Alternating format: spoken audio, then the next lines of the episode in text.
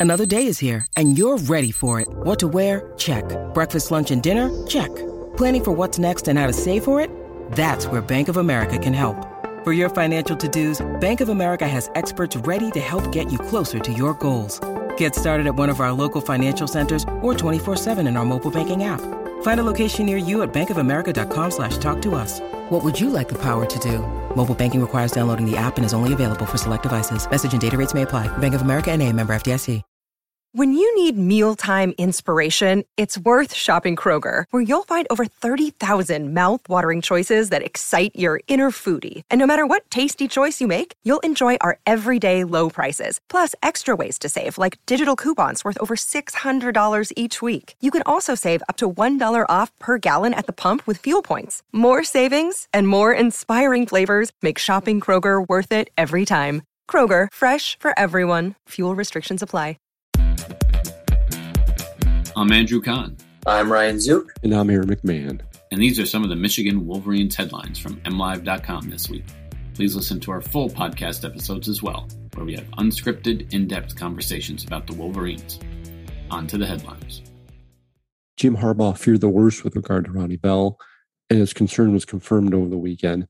Michigan star wideout and co-captain suffered a serious right knee injury that will keep him sidelined for the remainder of the season, Harbaugh confirmed on Monday. The news comes after Bell had to be carted off the Michigan Stadium field following a punt return in Michigan's 47 14 win over Western Michigan on Saturday.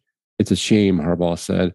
Ronnie was one of our players of the game. He was having a phenomenal game along with Blake Corum, making the big plays, carrying our offense early. It's true, before Bell absorbed the tackle that injured him, he had returned the punt 31 yards, got loose for a 76 yard touchdown catch that gave Michigan a 17 7 lead, and even hauled in a miraculous one handed catch that was later erased by a questionable pass interference penalty.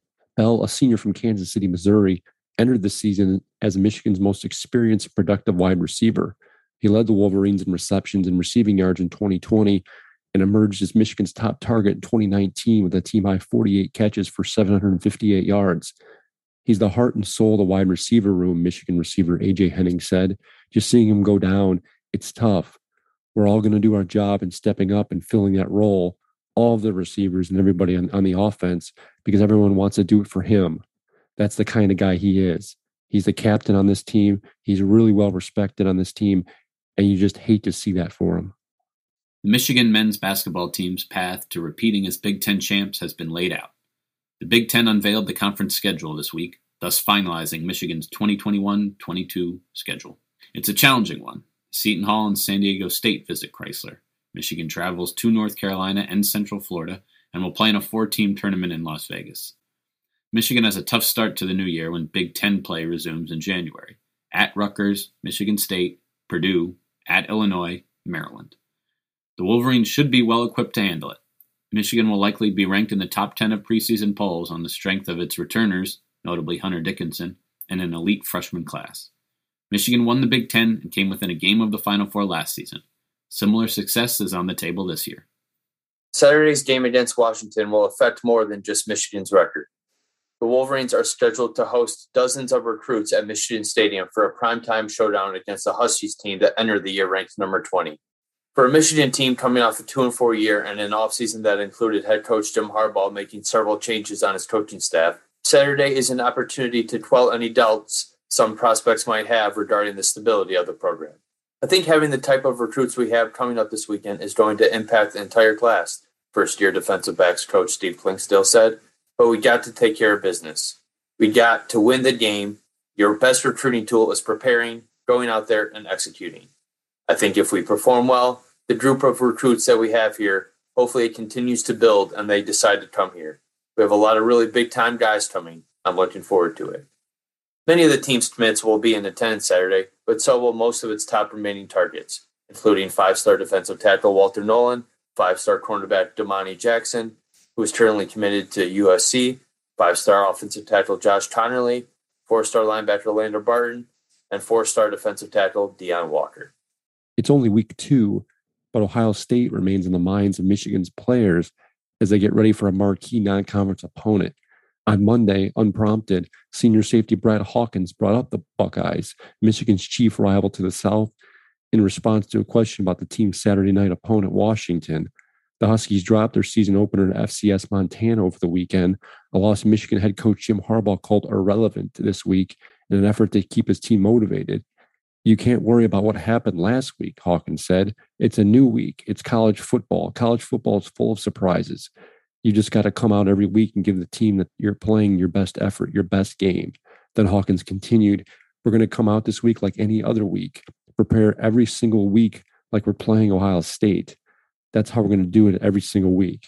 At Big Ten Media Days in July, after an offseason of change that included an overhaul of the coaching staff, players say the focus returned to, coach, to catching the Buckeyes. Signs have been posted around Schembechler Hall with the phrase, What are you doing to beat Ohio State today? And players have been more open about talking about the Buckeyes. Michigan's lost eight straight games and 15 of their last 16 to Ohio State, winners of four straight Big Ten championships. Last year's game was called off due to rising COVID 19 cases at Michigan. We're preparing every day like we're playing Ohio State, starting tight end Joel Honigford said.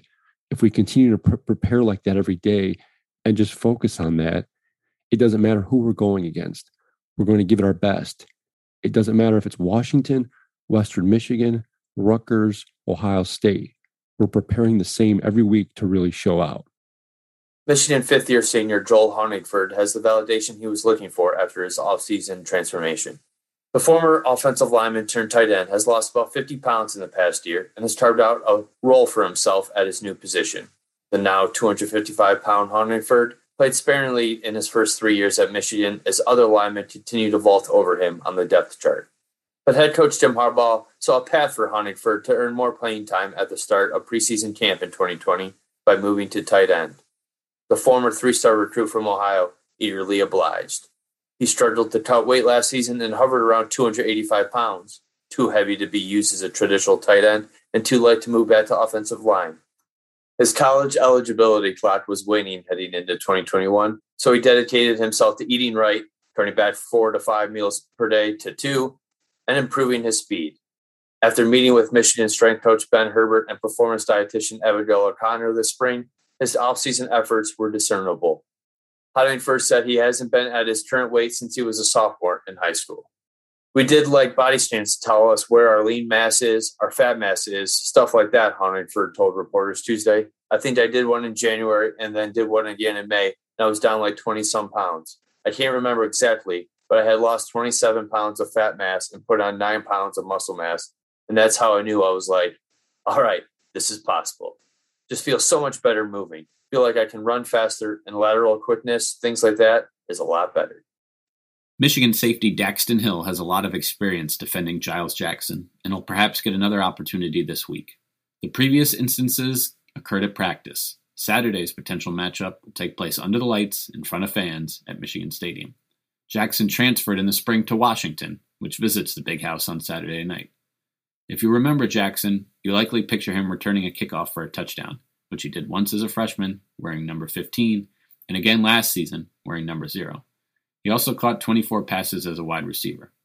At Washington, he was thrust into a bigger role last Saturday due to a slew of injuries to Husky receivers. He caught four passes, had a couple decent runs on end arounds, and returned a couple of kicks.